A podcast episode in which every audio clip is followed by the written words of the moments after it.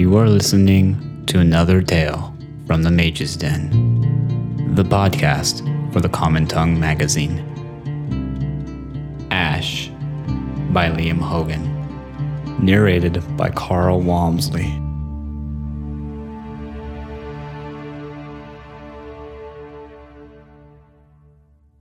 I stand in line, cursing the fools who placed me in the second row. The ladies' courtier is arranged as not by our skills or by our reputations, but by how shiny our armour was. Shifting my weight from side to side, I ease the press of the ill fitting suit. My skills I am confident of, even if my reputation and my armour are borrowed. The rightful owner left in a drunken stupor at the travelling inn where we broke our journey. If the courtiers knew that a mere squire. But what does it matter? I had not expected so many knights to attend this cloud shrouded keep, this dark tower looming above the ruins of a fire blackened castle. I had not expected to find myself so neglected. If my impetuous gamble is not to pay off, at least I will not suffer its forfeit. The metal studded doors of the great hall swing open, and a pair of giant wolfhounds bound through. I tighten my grip on the pommel of my master's sword, but monstrous though these beasts are, they are surely not the creature we have been summoned to battle. They bowl enthusiastically around the room. One sniffs at the knight in front of me, I hear the unmistakable sound as a heavy stream of hot liquid splashes against brightly polished metal. I thank the Lord that here at least is one knight having a worse time of it than I. Rufus, Oswald. Names are softly called, with only a hint of admonishment, but the hounds snap to attention and stroll with languid ease over to the fireplace, where they lay one to each side bathed in the flickering light, their great shaggy heads over their cross paws, ready and watching. Craning my neck within the visor lowered helm, I risk a glance towards the door to see the vision shimmering green that descends the three shallow steps into the hall. Tall and elegant, her ash white hair hangs in long braids to the front of her dress. I stand straighter, try to suck in my stomach, though what difference that will make beneath the pot bellied swell of my master's much adjusted breastplate, I cannot say. Thank you, noble gentleman, for answering my call. The sound of her voice is musical, and much deeper than I might have expected. It is a voice accustomed to command, to unquestioned obedience. I am grateful and humbled, she continues. The day is well advanced.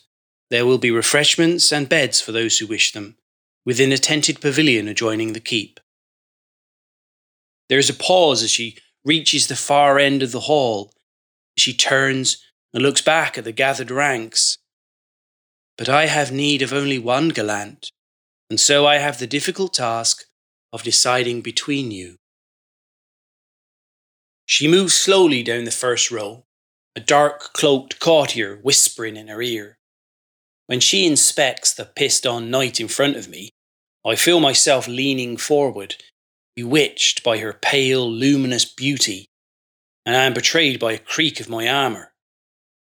Her grey eyes flick my way, and I try to ease myself back, terrified that I might overbalance and fall.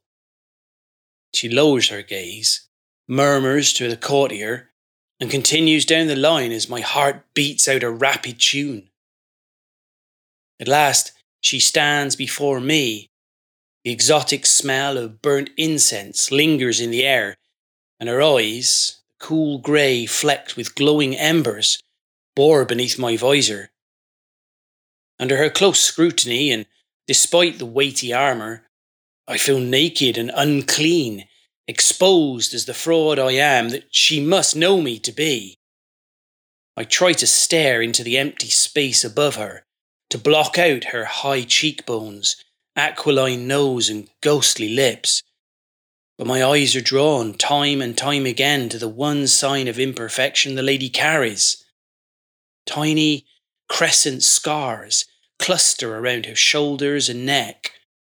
Some healed to white slivers, others still red and raw. I shiver with outrage and indignation that anyone would have dared to mark her so. I long to avenge her, to protect her from such senseless cruelties. Hmm.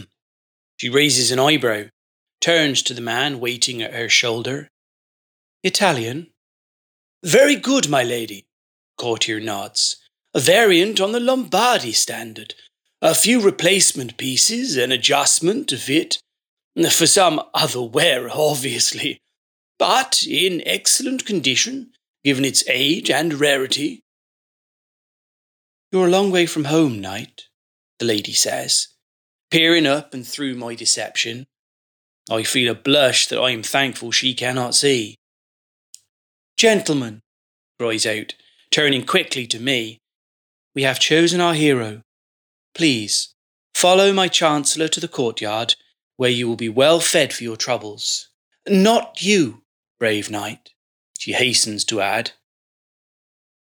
A gloved hand on my arm arresting my clumsy half step forward.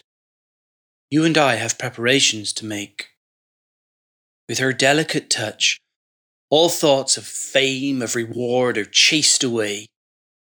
I desire only to serve her, to risk all for a moment alone with her. Instead, I am bustled into a chamber where attendants help me with my suit of armour. I fear detection once again but they pay me little heed. What, after all, does a knight look like once you peel him from his metal shell? I was young, true, but running around after my master and feeding from his generous scraps, I'd grown both stronger than he and a good inch taller. A hot bath awaited, and as I soak, I dream disturbing dreams of what exactly the lady wants from me. I jerk to wakefulness sending a ripple of water down the length of the wooden tub, a memory of her sparkling eyes dancing before me, the soft warmth of her colourless lips and imagined presence. I cover my distress with my hands as a pair of silent youths grin and go to work with soaps, scrubbing brushes, and unguents until my skin is pink no sign of my journey here remains. Dressed in simple but expensive robes, I'm led via a winding staircase to a chamber darkened by thick curtains and lit by a multitude of candles, despite the last of the day's sunlight still creeping through the gaps. Shafts of brightness that hold the dust in place, motes that swirl as a door softly closes behind me. Come, sit, the lady says, from a low table surrounded by cushions and cluttered with exquisite goblets and all manner of exotic dishes. My armour? I ask, still uncertain of her intent, not daring to believe that my base dreams might possibly come true. My sword. Your sword is being sharpened, your armour polished, she reassures me. And now, my valiant knight, you need to eat and to rest you must be ready, sir, to fight my dragons. My borrowed armour gleams brightly, the familiar tang of freshly scraped metal mixing with a sweet scented wax. I clutch the sword as I am led down endless stone steps. Is the tower as deep as it is tall? It is difficult to get my bearings. Too much has happened, too fast, since I sat nervously on those cushions, scant three feet away from the lady, such a short time before. The things we discussed, her questions, her instructions, are now all a blur, as though I, rather than my master, am the habitual drunkard. I try to recall why I eagerly accepted everything she said, why I asked so few questions, creeping down a narrow passageway at the bottom of the stairwell, so little of it makes any sense. I do remember asking her one thing. In a voice made tremulous by the heat of my barely suppressed fury, I begged her to tell me of the marks around her otherwise flawless neck. The contrast made even more striking by her closeness. She glanced away, some torment twisting her lips. When she looked back, her face once again calm, she claimed that the scars were nothing. Nothing! I marvelled at her fortitude. We halt before a stout door dark oak studded with metal. A wall mounted torch shifts the shadows that I cast, weaves them in and out of those of the solemn courtier by my side. Uh, this is as far as I can go, he says, a soot blackened key in his hand. Are you ready? Ready? Ready for a dragon? For an honest to God flying lizard, all armoured scales and spitting fire? The rich food I had picked at sours in my stomach. I can hardly believe that this is not some elaborate jest. The why and how it could be, I cannot imagine. And why have I been led to this underground space? Is this the dragon's lair? In catacombs deep beneath the tower? Nor had the lady merely mentioned a dragon. I remember with a start, my dragons, she said. How many has not been specified, and I was a fool not to have asked. Why did I not ask?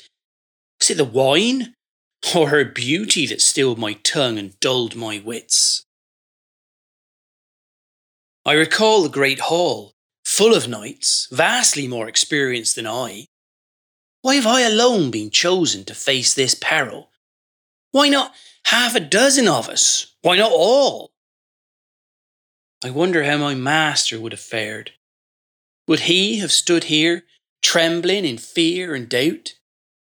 Would he have refused to pass through the heavy door? The door that clangs shut and is bolted and locked behind me.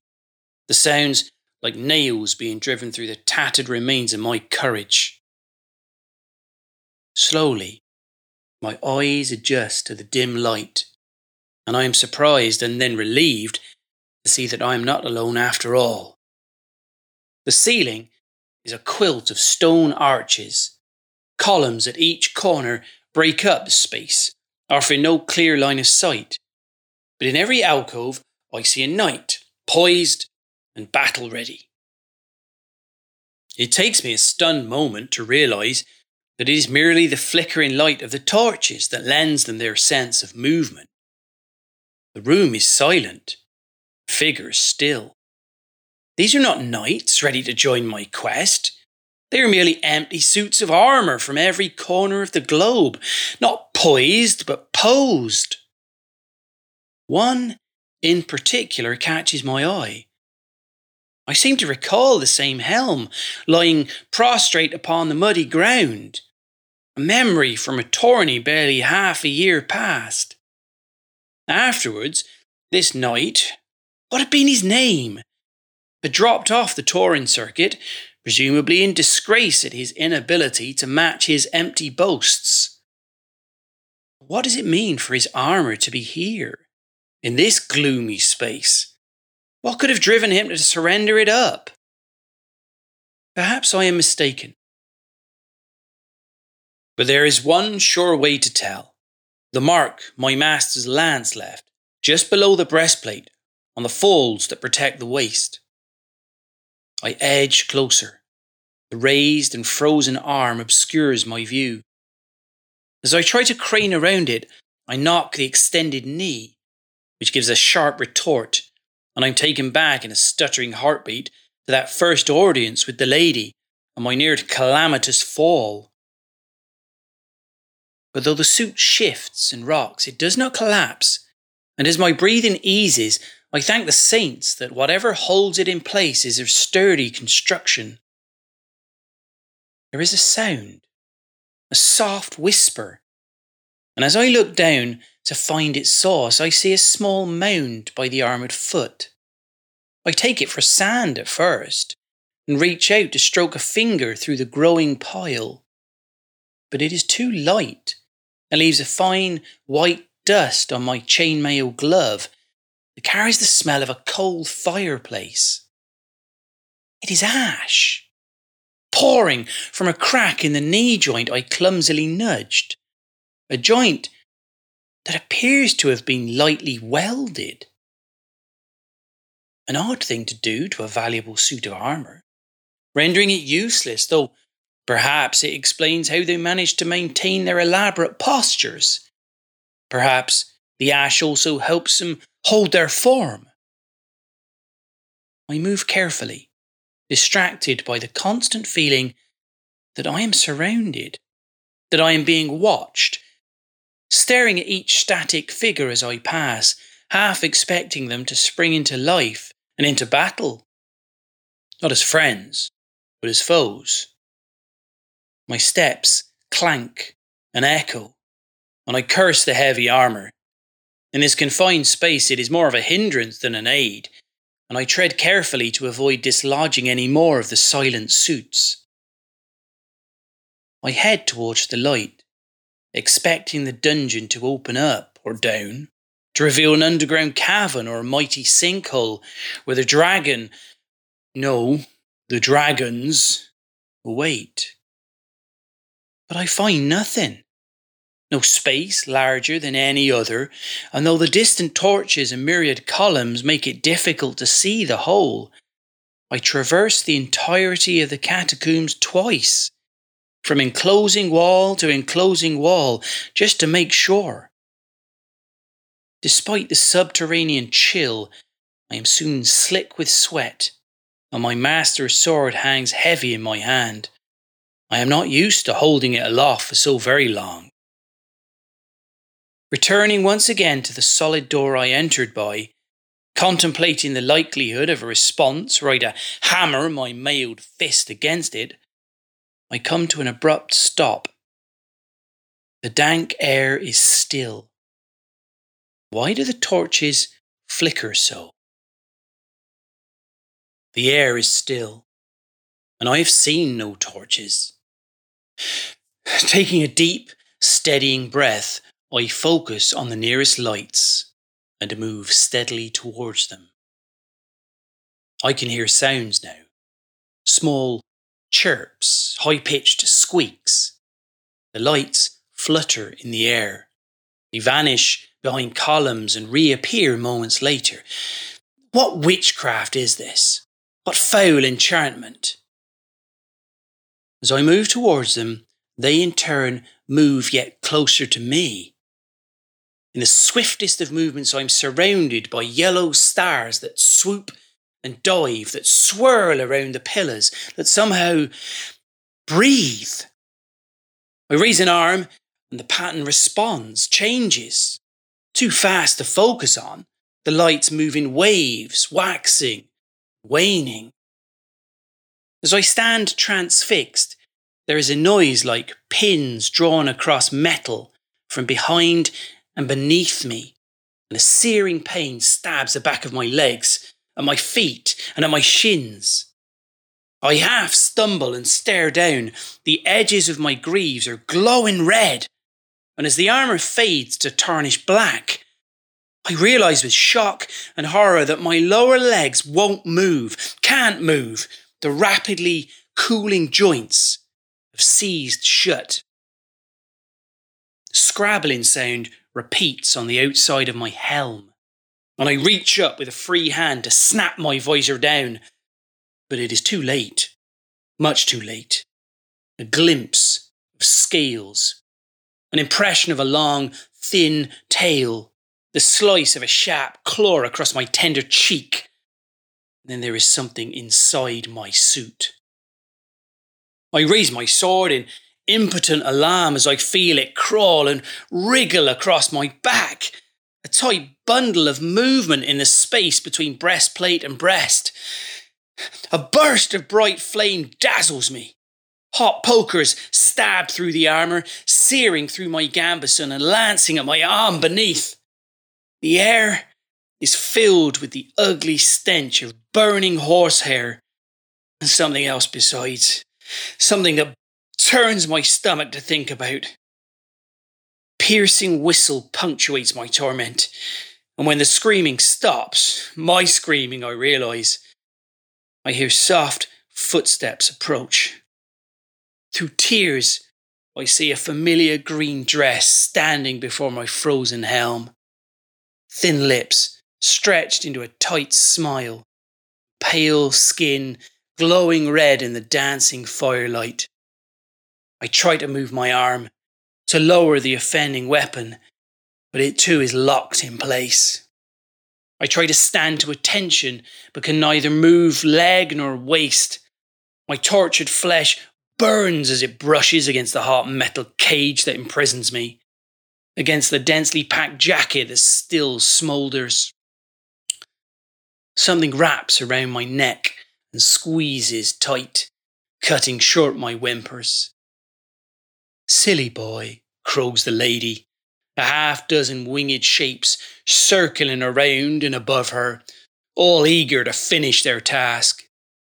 The smallest, barely larger than a kestrel, still perches on her shoulder, with sharp claws digging into the pale skin of her neck. The one contained within my stolen suit of armour chirps in reply, hot breath singeing my cheek and my ear as my vision narrows and I gasp for air I can no longer suck down.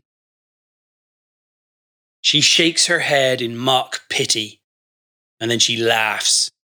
The tinny sound echoes from the walls and from all the ash filled suits of armour around me. Why do none of you think to ask how big my dragons are? The end.